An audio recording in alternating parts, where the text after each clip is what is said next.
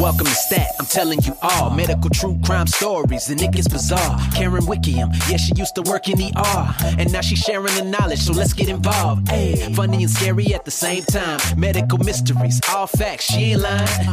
so tune in to Stat if you dare, cause crazy things can happen anytime, anywhere. yeah.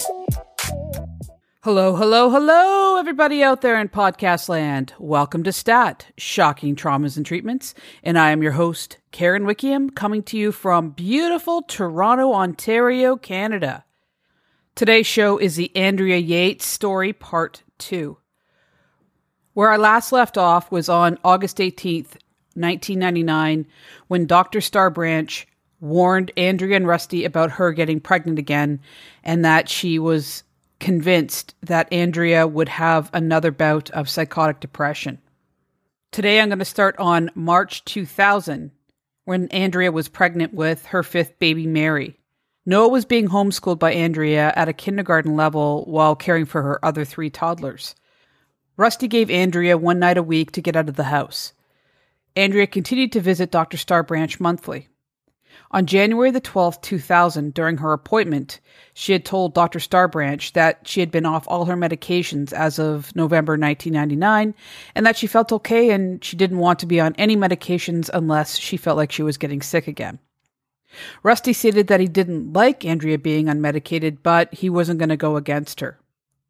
There are no further records indicating that Andrea returned to her doctor after the January 12, 2000 visit. Andrea had a close friend by the name of Debbie Holmes. Andrea had not been able to open up to anyone about how she had felt or why she had tried to kill herself on two other occasions. Feeling a lot better, she told Debbie that she thought she was possessed and that had caused her to have mental illness and breakdowns. She said that she wasn't able to wear the cross that a family member had given her. And she said that she had constant thoughts about wanting to hurt someone, most troubling her children. Andrea thought that Satan could read her mind, and it was Michael Woroniecki that put that notion in her head. Andrea felt that she just needed to be stronger, and if she was, she could fight Satan and not have a hormonal imbalance.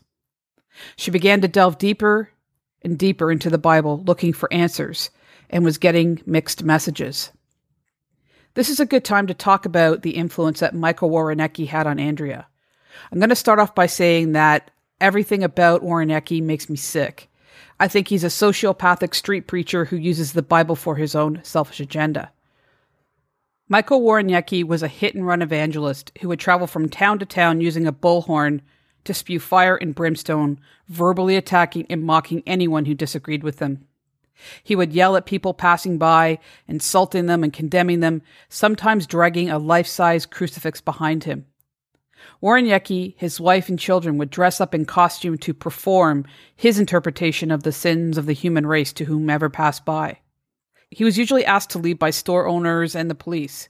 He had racked up dozens upon dozens of the disturbing the peace arrests, fleeing whenever he wore out his welcome. Here's a clip of him preaching, and you can get an idea what he was all about. So going to heaven it just isn't going to cut it. When you go into the kingdom of God for eternity, you're there forever with Jesus. That's different than just going to heaven. Everybody goes to heaven to be judged. Yeah, and most people are going to be thrown into the lake of fire because they hate God. They don't want to obey God. They want to live in sin. They want to masturbate, fornicate, get drunk, party, uh, you hang out with the girls, hang out with the boys, look cool. No, no, no, no, no. I'm telling you that Jesus Christ said it himself. He said, strive to enter in at the straight gate. Emphasis on straight for the for the sodomites and the homosexuals here in uh, Palo Alto.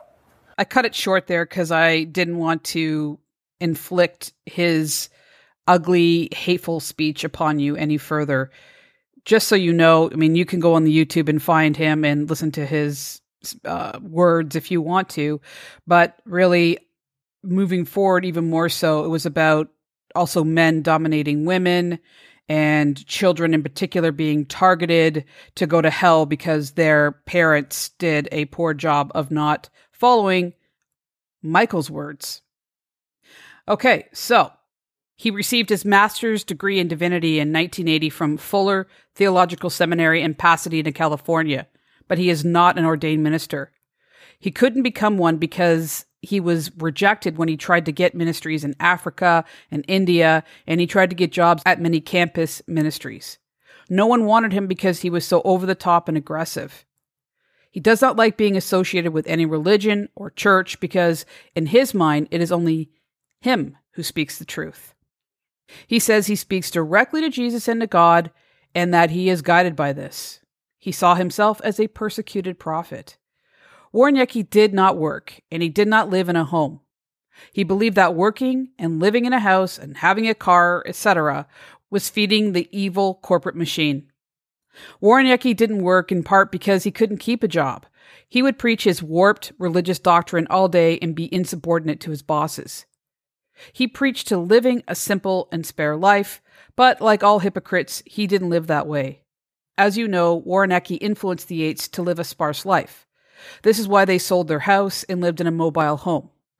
And furthermore, it was Woroniecki that sold the beat up old Greyhound bus, as he told them that the mobile home they were living in was too extravagant. While Rusty and Andrea and their four children were living in relative squalor, this is how the Woronieckis lived.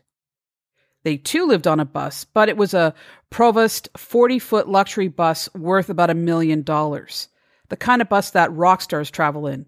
They lived comfortably off the money donated by their followers and credit cards. Michael was very good at shaming and swindling people out of their hard earned money, but he would admonish them for working on one hand and take their money with the other. Woroniecki was given a free membership to an exclusive network of recreational campgrounds that provided all the modern amenities. The main thing that Woroniecki preached was that most of the world would not and would never go to heaven well, except for him and his family, and that everyone was bad. There was no redemption unless you followed his words. Believe it or not, he was very persuasive and had followers for short periods of time. Woroniecki was an arrogant, self serving individual who used his charisma to get people to follow him, the same people he would run from when things got hot. Rusty met Mike when he was preaching at his school, and as I said before, Rusty liked him right away and befriended him. Shortly after, Rusty introduced Mike and his wife to Andrea. Mike convinced Rusty to buy his favorite book called Hope for the Flowers, and Rusty gifted it to Andrea when they first started dating, and later on would read it to the children. This book played a big role in their marriage. Andrea would become obsessed with the words within its pages. It is full of symbolism of the ugly turned beautiful with salvation. Mike and his family were the beautiful butterflies, and everyone else was the ugly caterpillar. As juvenile and silly as it sounds, Andrea saw herself as the ugly caterpillar and wanted to become the beautiful butterfly and save her family. It was the genesis of many of her delusions. She could not make herself or her children into butterflies. Satan possessed her, and she had to kill her children to get them into heaven before Satan got them. When Andrea reached out to Michael and Rachel Woroniecki for any help or guidance, they would harass and admonish her, and told her she was failing as a woman and as a mother. They would throw their twisted interpretations of scripture at her, and for a very sick, psychotic, and delusional woman, this was very dangerous. They didn't kill Andrea's children, but they did fuel her psychosis and bear some responsibility. Of course, Michael Woroniecki denied this when questioned by police and reporters, blaming Andrea and Rusty for what he said was the inevitable their family burning in the pits of hell. If only they listened to him. The Woroniecki sent a newsletter to Andrea and Rusty titled The Perilous Times. In it is a poem that mourns the disobedient kids of the quote, mother, modern, worldly. A Houston psychiatrist, Lucy Puryear, told the jury that this literature was, quote, what her delusions are built around, end of quote. Here's the poem. Modern Mother Worldly was very, very lazy all her children drove her crazy. The Bible told her to spank and train them, but society said she must never constrain them. The fruit of rebellion she did now see. On the day of judgment she will have no plea. Modern mother worldly, cast in hell. Now what becomes of the children of such a Jezebel? Prior to her pregnancy, Debbie discouraged Andrea from getting pregnant again. Andrea gave birth to her daughter Mary on November 30th, 2000. In March 2001, Andrea's father died. Andrea had been very close to her father. In fact, she had been caring for him for seven years prior, as his health had continuously declined. Within days of his death, Andrea's mental health started to decline rapidly. By the end of March 2001, she began her catatonic behavior, and she would stand or sit without moving or speaking for hours at a time. She had begun to self mutilate again. This time, she became obsessed with holding her baby Mary, terrified of putting her down. She was hallucinating and had stopped eating and drinking and was only sleeping an hour or two a night. She had stopped speaking altogether. Rusty was frightened and got in touch with Dr. Starbranch. And Dr. Starbranch wanted Andrea to be admitted immediately under her care. But Rusty didn't want to drive the 45 minutes with Andrea and the kids, so he made an appointment at the office for April the 2nd. Rusty tried to get other psychiatrists who had not even seen Andrea before to prescribe psychiatric medications over the phone, and of course they did not. On March the 30th, Andrea's brother, who was aware of his sister's rapid decline, arrived at the Yates home and carried Andrea out to the car, and he and Rusty had to force her into it. Thankfully, Brian took the lead on this because Rusty had said, quote, I was thinking, who will take care of these kids? Mary wasn't taking the bottle very well, and I was worried about her. Maybe I was just afraid. End of quote. They went to a lockdown facility called Devereux Texas Treatment Network. The facility told Rusty that they couldn't take Andrea until the next day but Rusty insisted, stating that Andrea couldn't survive another day alone. Andrea refused to sign a consent for treatment. The attending physician, Dr. Albritton, got in touch with the Galveston County Probate Court for an emergency and voluntary admission and treatment. It was approved. Andrea had declined even further the next day. Hospital notes stated that her total nutritional intake for the day was only 16 ounces of liquid. Hospital progress reports established that she could, with great effort speak three or four word sentences. Her longest sentence was, quote, I am not a good mother. End of quote. Andrea was transferred to the Austin State Hospital so that she could receive more all around care. Her physical health was as much in decline as her mental health. Andrea was also refusing her medication. She continued to refuse to eat or drink, and Rusty and his mother would spend hours trying to get Andrea to drink one can of nutritional fluid. An updated order from the probate court included the administration of psychoactive medication. While in hospital, Andrea was to attend group therapy, but the only group therapy available was for addiction. There was nothing else for Andrea's type illness. Of course, Andrea did not respond well to this. Not only was she in no shape to attend group therapy, what was addiction counseling going to do for a woman with severe postpartum psychosis? A week later, on April 8th, there was a slight improvement. She had taken some solid food and denied feeling suicidal. By the 10th, she had slid back to her worst state. On April the 12th, Andrea was discharged home to attend an outpatient program by Dr. Saeed. Rusty was shocked, but he went along with it. Dr. Saeed had falsely charted in Andrea's chart, quote, she was feeding herself at the time, reporting she felt 90% better, denying suicidal ideas, agreeing to attend PHP, and requesting to be discharged. End of quote. The outpatient program was for chemical dependency. Andrea attended the group session on April the 13th, and the staff running the program said that Andrea was, quote, sad, depressed, withdrawn, and having suicidal feelings, according to the staff member Lynette Hunterman. Andrea never went back and was formally discharged on April the 18th, 2001. Unfortunately, another premature discharge would prove dangerous. Dora Yates, the mother of Rusty, couldn't believe how bad Andrea's mental and physical health was. She was at the house to babysit while Andrea and Rusty went to an appointment with psychiatrist Dr. Saeed. He increased her dose of Effexor, a drug that never worked for Andrea. Rusty asked Dr. Saeed to contact Dr. Starbranch about prescribing her Haldol instead. Haldol was the only drug that seemed to work for Andrea. Haldol is an antipsychotic. It's it's an old one, but it seems to work very well with people with psychosis. However, Dr. Saeed did not. Instead, over the next two weeks, he continued to increase her dose of Effexor and maintain the Wellbutrin and Risperdal doses. Andrea continued to be in a precarious, stable condition, although still very poor. And you guys have to understand the cocktail that she was on was so strong and so toxic. It's it's unbelievable. Effexor, Wellbutrin, and Risperdal. And None of these are antipsychotics, so there's no way that they could help her with her condition. By May the 3rd, Andrea started to go down even further. She entered into a catatonic like state that she had been in in previous instances, forgetting to feed the children, staring off into space, and pacing for hours. She had only the minimal interaction with her children, and she was withdrawn and did not speak. She had entered that dangerous zombie like state again. During this time, Noah had told his maternal grandmother that his mom had filled a bathtub full of water. Heartbreakingly, he told his grandma because his mom never used that bathroom, and he was worried that she would hurt herself, like she had done when she cut her throat, like she did at his grandmother's house. He knew his mom was sick again, and he was scared. When Andrea's mother asked why she filled the bathtub, she said, with monosyllabic words, quote, in case I need it. End of quote.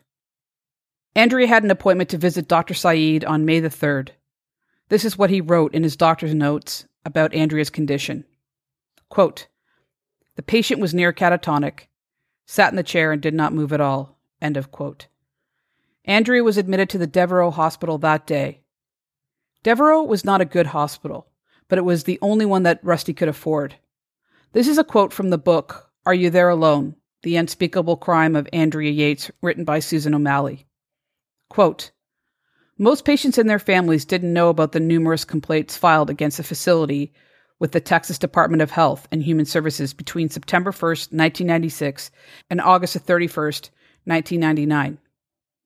In three of the 11 records reviewed, psychosocial evaluations were performed on non LMSWs and unqualified mental health professionals. In one of eight records, the psychiatric evaluation was missing. In another case, a director failed to monitor the staff.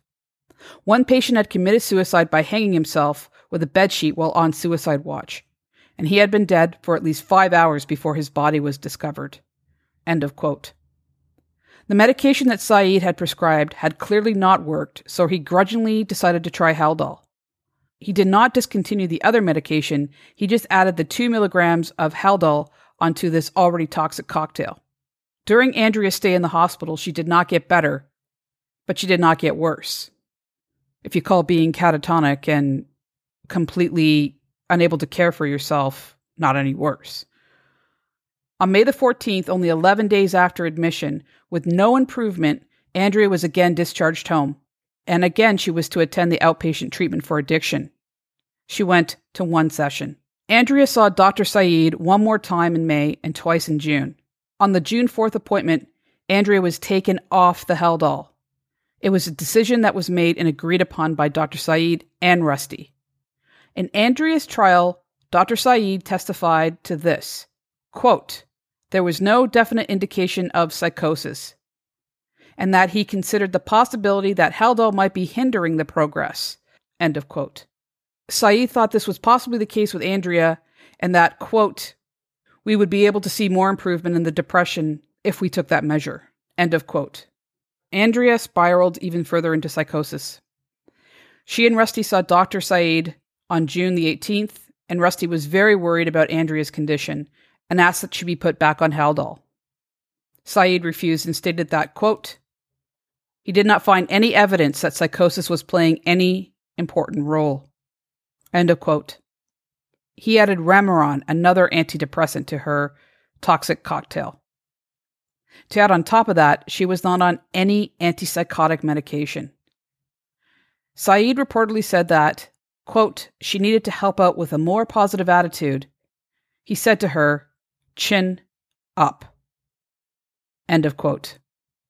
On the morning of June 24, 2002, the following phone call was made to 911 from Andrea Yates. Um,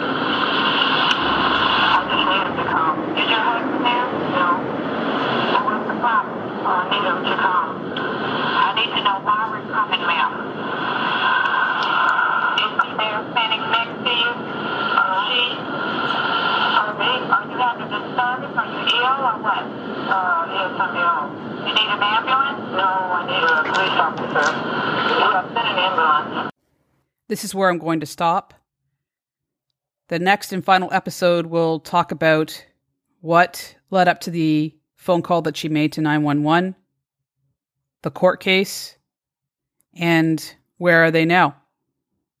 Thank you for joining me here today. If you have anything that you want to discuss or add to this case, please feel free to send me an email at www.stattraumapod.com. Please do so on the Facebook group or the Twitter page. I'll put all that information in the show notes. I want to give a special thank you to the wonderful iTunes reviews that I received from Tessa1109, JT Wiggs, Sarah Barra, Ann Kimmy, Jordan LXR, 123 Fake Street, Cattybird, Baker Chris, and Piece of Cake. Thank you guys so much. I love to hear these reviews. I really appreciate it.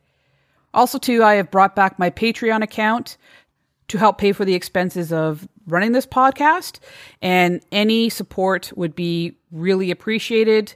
All your support is appreciated, whether it's monetary, whether it's reviews, or being on my groups and discussing things, laughing, having fun, what have you. So, thank you. I'll put all this stuff in the show notes. And I just want to say thank you so much for joining me here today.